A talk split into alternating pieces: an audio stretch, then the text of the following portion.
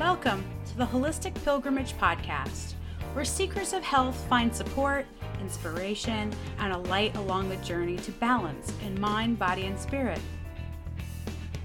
Here, my guests and I discuss our own uniquely personal and conscious path to health, which may include functional plant based nutrition, healthy lifestyle habits, personal development, and mindfulness. Guests are encouraged to share their own unique journey, personal experiences, and perspective.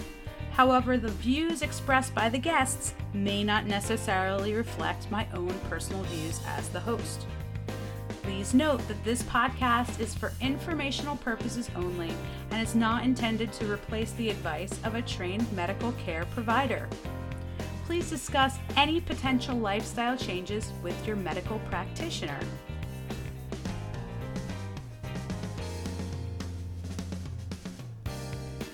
If you enjoy this program, please subscribe and share on Facebook and other social media. I would like the content to reach a wide audience, and you can help. Since this podcast has been newly released, it would be great to see it climb the charts in iTunes to get posted on the new and noteworthy list. If you think this content is valuable and informative, please go on iTunes and write a review so that those at iTunes will notice that there is quite a bit of traffic to this podcast. In addition, you may also donate to the show to help defray the website and hosting costs by going to www.holisticpilgrimage.com and click on Donate in the upper right hand corner. Your help is very much appreciated. Enjoy the show.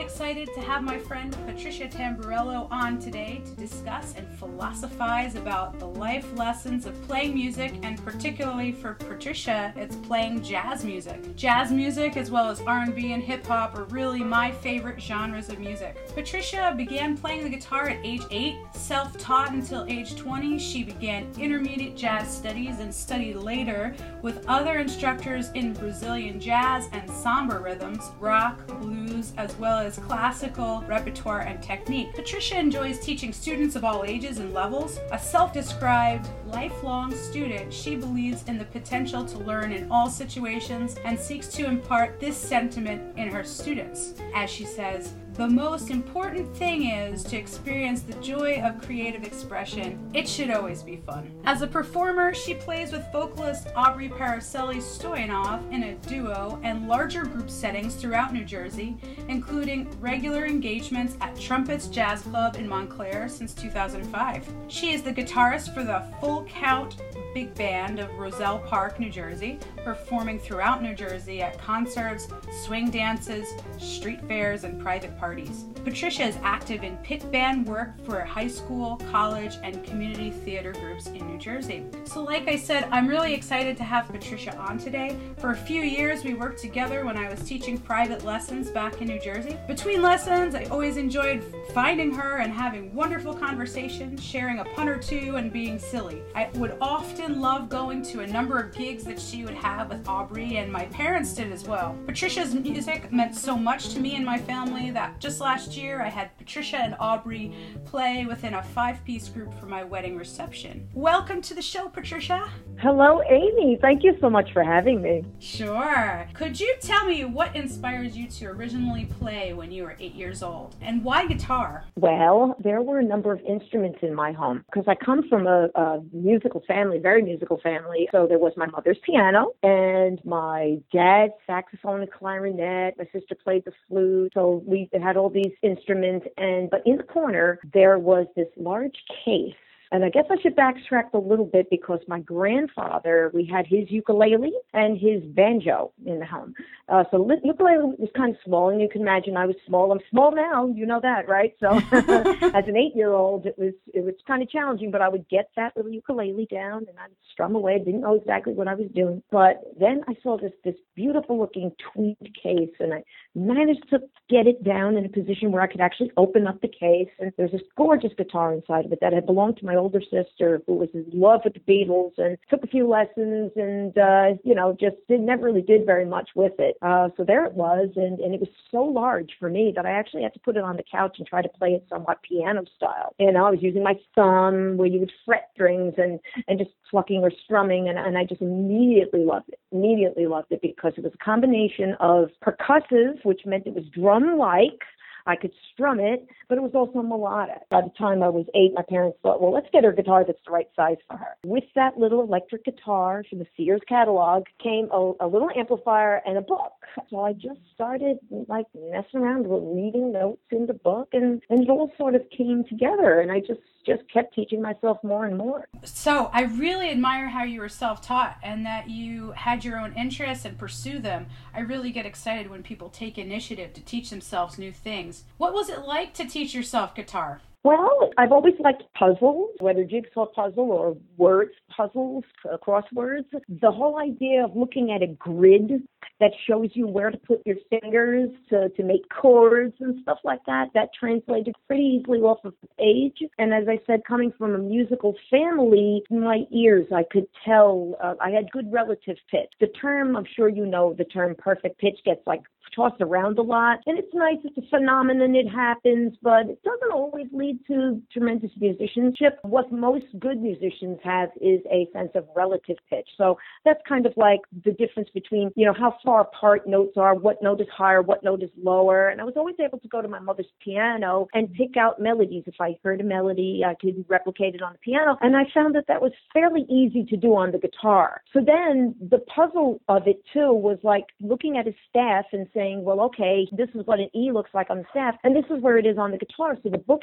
explained that. So I was kind of off and running. And, you know, within about three years after that, at age 11, my mother started teaching me piano. So then we really started get, getting serious about what was going on on the keyboard. And I'm not a great piano player by any stretch, but I know what's going on, you know? So I was constantly enthused and interested. There was so much on the radio that was cool and piecing chords together and saying, yeah, that sounds like that song yeah, you know, figuring out tunes. That's all we did. We didn't have internet or, you know, but we have the record. We put the needle down on the record, pick it up, put it back down. Our mom would go, you're going to ruin the record. You know, it would make that little sound, you know, but th- that's the way we pieced it all together. And it's the love of my life. I just, I couldn't imagine a day without playing the guitar. It was joyful, you know, and it, there was nothing that it couldn't heal. Nothing, you know, if I was sad about something, it made me happy. And if I was happy about something, it brought me even more joy. So, things that ever happened in my life, music.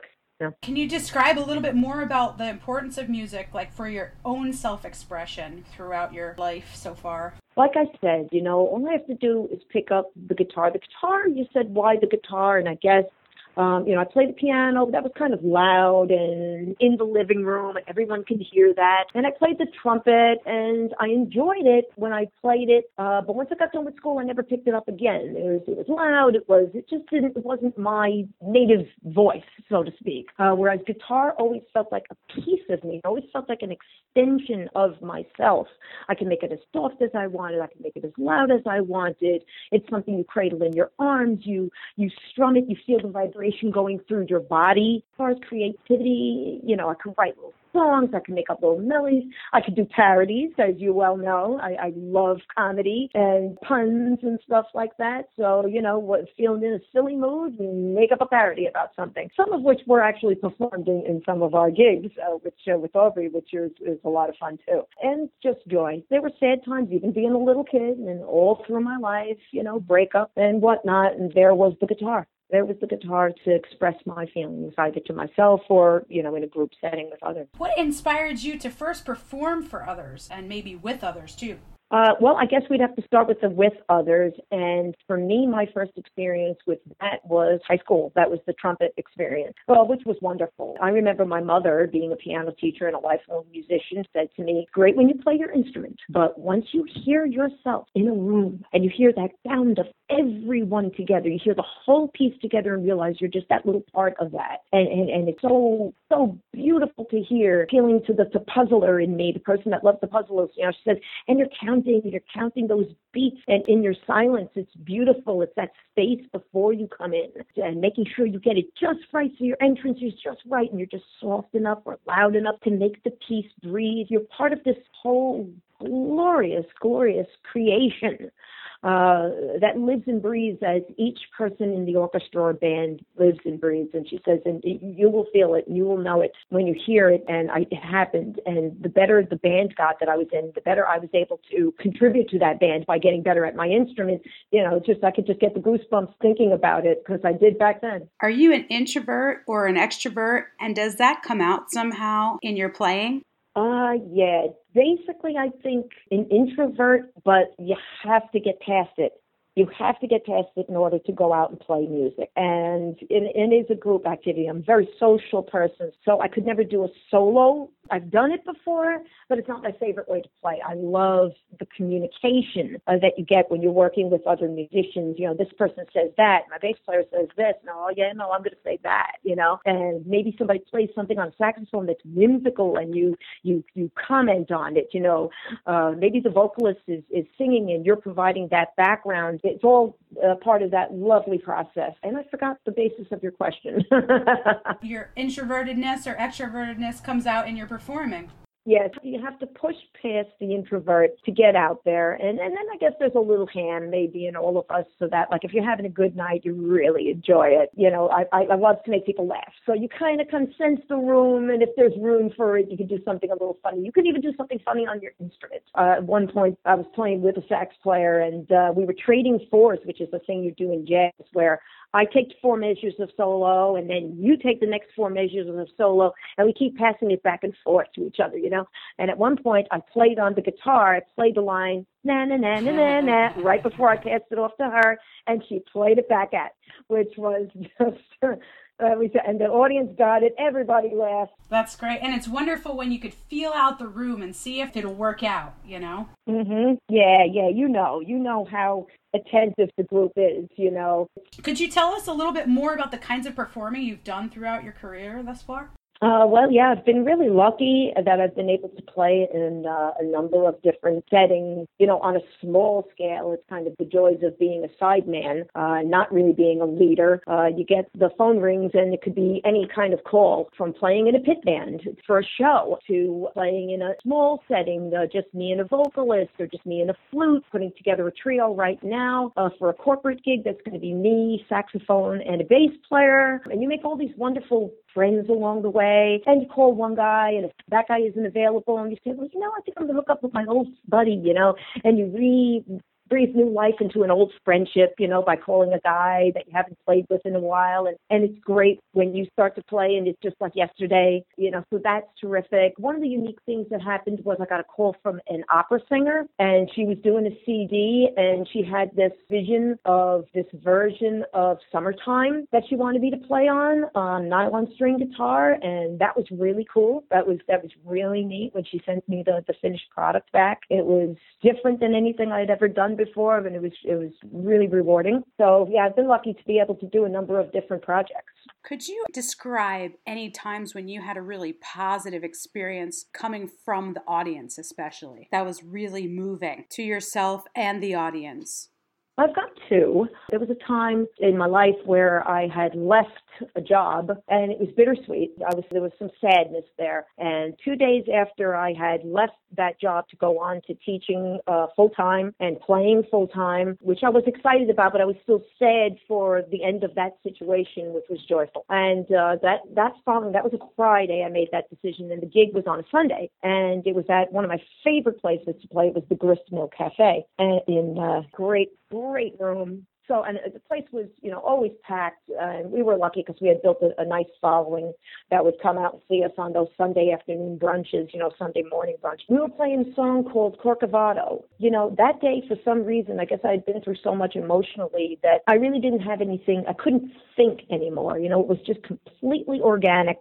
And every every note that I played was just it was just like channeling. It was almost like an out of body experience where you're looking and it's like, well, who's playing that? You know, that's the greatest feeling when you when you get there. It's actually the goal of all musicians. We can't do it on every single night, but we live for the moments when this happens. I played a solo. Everybody was chit chatting and chit chatting, and it got to the point where I played the solo on Corcovado, and um, and I went off someplace that I'd never gone before, and you know, and I came to the end of my solo, and the vocalist was coming back in, and I heard people say that was pretty, and it wasn't so much the compliment as it they went on the journey with me. They allowed themselves to close their eyes, get into it, and just go on the journey with us, really. But it was nice, you know, to hear that was pretty, you know, because that's it was nice. It was it was just it felt good at that point. So that's my that's my beautiful experience. And the the other one, which was again, and it may have been this very same gig, and it was totally organic. We were just about to play My Funny Valentine, and I'm thinking about the chord progression, and I said, you know, this opens up a lot like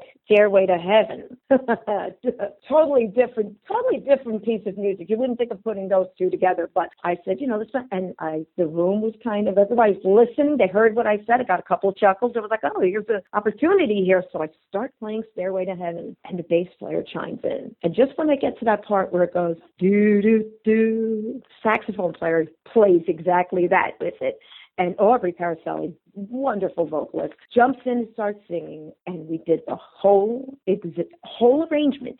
That every time we were doing the verse, we did the chord changes to stairway in the way that they are played, and every time we did that pause, pause we did the at that point, and the people laughed and they loved it, and it was a combination of funny and beautiful and intensely musical, you know. And since then, I have sat down, I have tried to replay what we played, and I can't get it to fit the way we made it fit that day, and uh, it's it's one of my fondest memories and, and funny as well.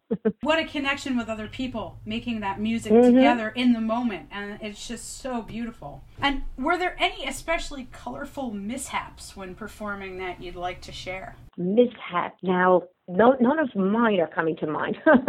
Perhaps I've blocked things out, but I've, I've had once our saxophone player. We were playing and and we were trading or something. She was in the middle of a solo, and the place was getting pretty packed. And she had a cup of tea down at the table that was right off of her right hand. So she's playing these lines on the saxophone. Left hand is up high, and the right hand is down low by the bell of the saxophone. And she's in mid solo. This couple comes to sit at the table where her teacup was. She picks up the teacup with her right hand and continues to play totally left handed saxophone and didn't miss a beat did not miss a beat and continued to play the same phrase, put the cup down, and then just launched into the next idea. And we were, I mean, the, the crowd went crazy. We went crazy. It was just so funny. And it, it's not necessarily a mishap, just an amazing feat of, of agility and musicianship at the same time. Oh, that's a great one. If she's listening, that was Margaret Schaefer wonderful saxophone player, wonderful sax player. And it's wonderful that uh, you're at a gig and people are really uh, paying attention because some of them, you know, people might be chatting and stuff like that. They might not be completely listening, but it's wonderful when you have those gigs where people are really paying attention. They're present with you, like oh, that's pretty. Like they were there with you. So that's a memorable moment. What are your biggest life lessons that you learned about performing music with other people? It's really important to listen. Very, very important to listen. You could always tell when you go out and you, you listen to live music, and if everybody's off in their head doing their own thing or worrying about their part to the uh, exclusion of listening to others. Really important, especially in jazz, that you are feeding your your fellow musicians the proper information, whether it be chord, you know, melody, whatever you're doing, and, and, and beyond just playing the right stuff. Because I mean, you could actually mess up and play the wrong thing, but turn it around and get it to, to come back again to being right. But if I've got a bass player playing under me, or vocalist or sax player, it's important that I am providing the proper canvas that I'm painted on, so to speak. And again, it's one of those things that you pursue and you try to get it right, but I don't think there's ever going to be a right. It's the joy is in the process itself. Listen, pay attention. Do I need to be softer? Can I stand to be a little bit louder?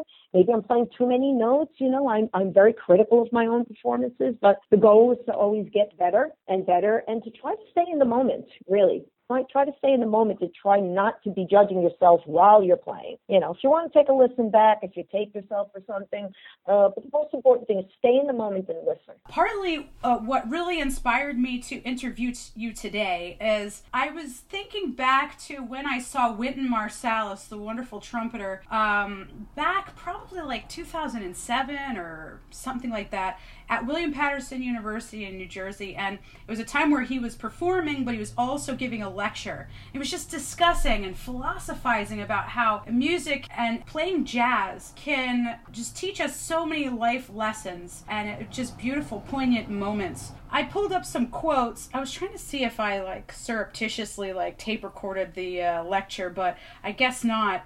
Uh, but I found some quotations from him from a book he wrote called Moving to Higher Ground How Jazz Can Change Your Life. So here's one quote, and I'd love to hear your thoughts on this one. In jazz, time is your friend. And when you find your own swing or the swing time in any group activity, actual time flies, yes. But it's flying to where you want to be. And when you get there, you realize the ride is just the destination. That's the joy of swinging. What do you think? Oh, that's beautiful. Yeah, that is so beautiful. Yeah, there again, it goes back to the last idea we discussed. It's the destination is not the goal, it's the ride along the way. Uh, I guess our Buddhist friends would say all of life is practice. You know, if you look at it that way, you you approach everything as let me see what I can do. You know, let's see what we can do with this. We're not looking to the finished product. Can get overwhelmed by that. Another great little saying is, you know, paralysis by analysis. You'll overthink things, you know, and uh, so it's all about it's all about getting into the groove of it and and you know swing with it. Uh, and and it is it is it's a dance. It's a dance. Like dancing with someone who is so good that you just give over control to them completely, and you just follow their moves, and everybody moves together as one. Uh, and that's the most important thing. Uh, yeah, it's it's a beautiful experience. I I wish that all people could play music. Like sometimes I feel like I don't know if we would appreciate it enough uh, if it wasn't a I don't know I guess an inherited skill set or something. But uh,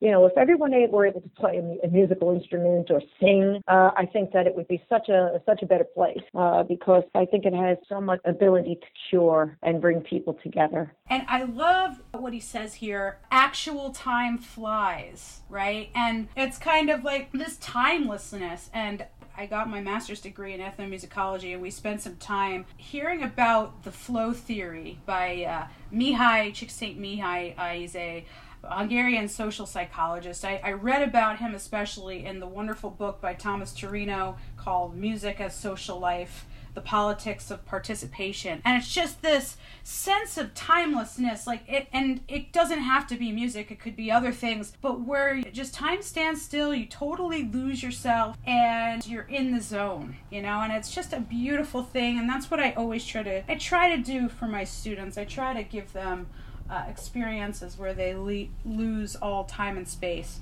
Uh, you know, sometimes we're successful and sometimes we're not so successful, but you know, it's something really beautiful when you can get to that place. You know. Yes, it is. Yes, and that's the, that is the joy of teaching, you know, passing along this idea that we're going to go on this journey and we're just going to play what we feel. You know, we're going to certainly have to learn some rudimentary things and so that we could speak speak the language. But once we get those things down, make it yours.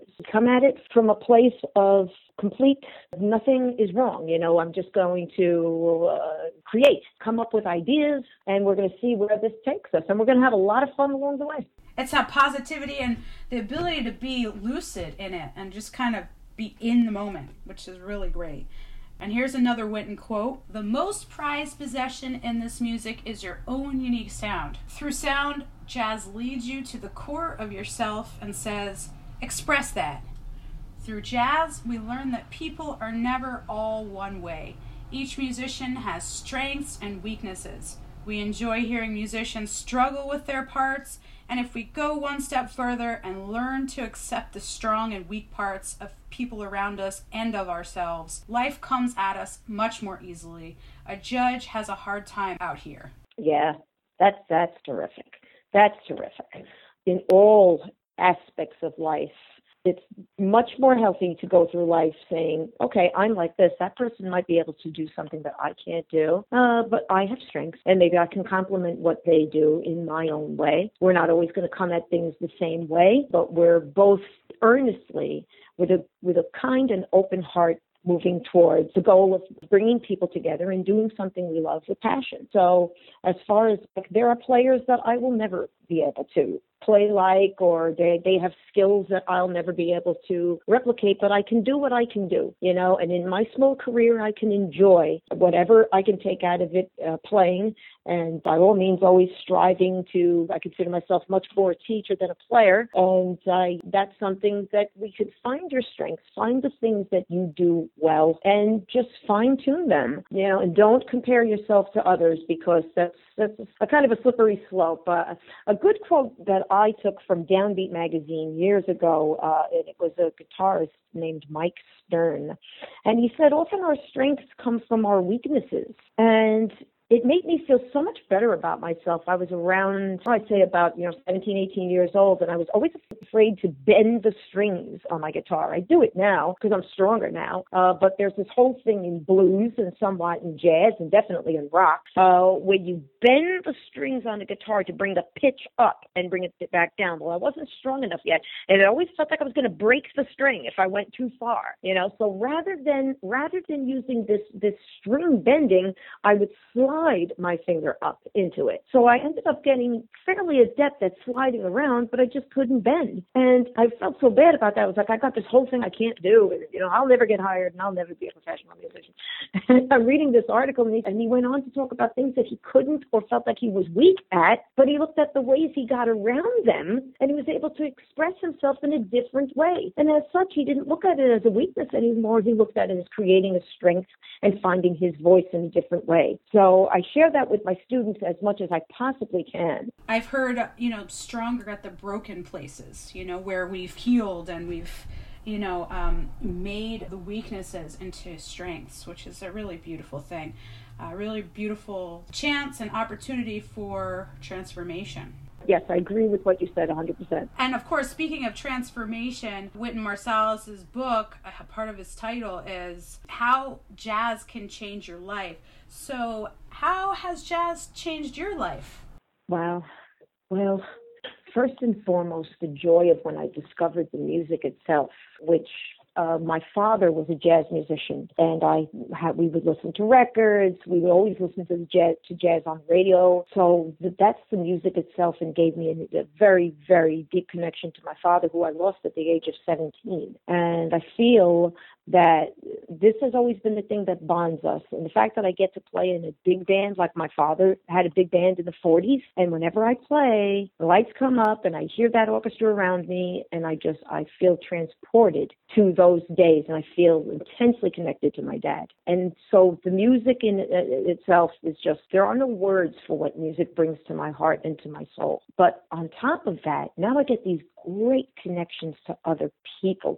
The people that I have met through teaching music, playing music, just amazing people and the friendships that it has created. You know, you think of yourself as, you know, well, most people go through life and, you know, when they're in their 20s, they have friends in their 20s and friends and they all get to their 30s and they get to their 40s and 50s. And uh, for me, I was in my 20s and I had friends that were in their 50s and 60s because that just happened to be the people that I was playing with. The joy of that was then that I got to meet people that are about my father's age. So I would ask them all these questions like, what was it like, you know, hearing Coltrane for the first time, all at the same time. You're all at this age, you're all running out to the music store to get this album.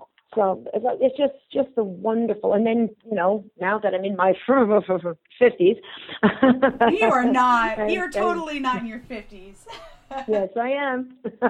and and meeting people that are, you know, in their, you know, 20s, 30s and just coming up and hearing things and being able to hand them a stack of CDs and saying, "Go on, listen to this," you know, and then come back and we'll discuss. You know, it's it's uh, it's a beautiful thing. Oh, it really is. For you, do you feel that spirituality and playing music are connected somehow? Absolutely. Absolutely Yes, there's a place that you get to uh, when you're playing, and sometimes it can happen in the practice room, which is beautiful. When you're working on something, and then eventually you just close your eyes and just go into a place where, whether taking the information of the piece that you're working on, or just going off in, into a place where you're just playing rubato and just playing whatever comes next. It's just yes, you do feel like you're connected to that to that deep, quiet place in your soul where you tune out everything around you, and it's like nothing exists anymore but the sound, the sound of the music, and that deep, warm, comfortable place inside you that reassures you that everything's okay. You know, everything's okay. This, this is, you know, this will always be. The music will never leave me. It can't. You know, it's just so that's that's what I feel like. It reminds me of a Wayne Dyer quote. You were the first one, I must say. Uh, the reason probably that I'm so into podcasts is you introduced me to Wayne Dyer's Power of Intention and you listened to it through audiobook. And I got into audiobooks and then podcasts and all that stuff. wow. he said, uh, Don't die with the music still left in you. Wow. And it was just beautiful. And it, that inspired me to take some real risks in life, like say going to Ireland to get my master's degree, for instance, and kind of leaving everything that I had wow. for a while, you know. Jazz also, for me, it does bring me and transports me to a place, even if I'm just listening to music and, and enjoying your music as well uh, through recordings and things. Or I love Tony Bennett and Frank Sinatra, and of course, that kind of music really reminds me of my grandfather and my family and things like that. A real quick funny story is that in my Gmail account uh, for my for my music teaching, I have a picture of myself with the wax figure of Tony Bennett in New York City, and so um, all my students ask me, "Is that your husband?" I'm like all right, he's not real. he's not even alive. and that's that's Tony Bennett. He's like what? Is he 90s now or something like that?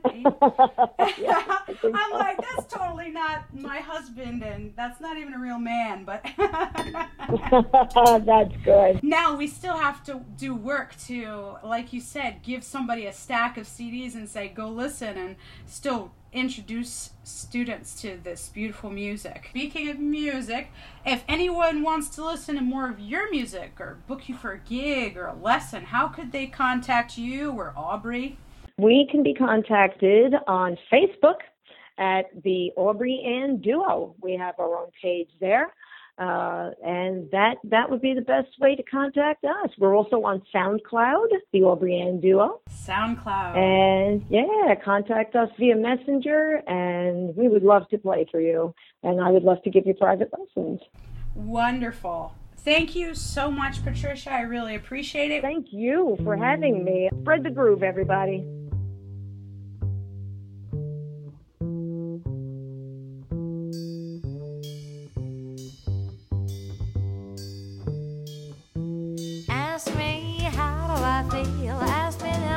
We're cozy and clinging. Well, sir, all I can say is if I were a bell, I'd be ringing from the moment we kissed tonight. That's the way I've just got to behave, boy.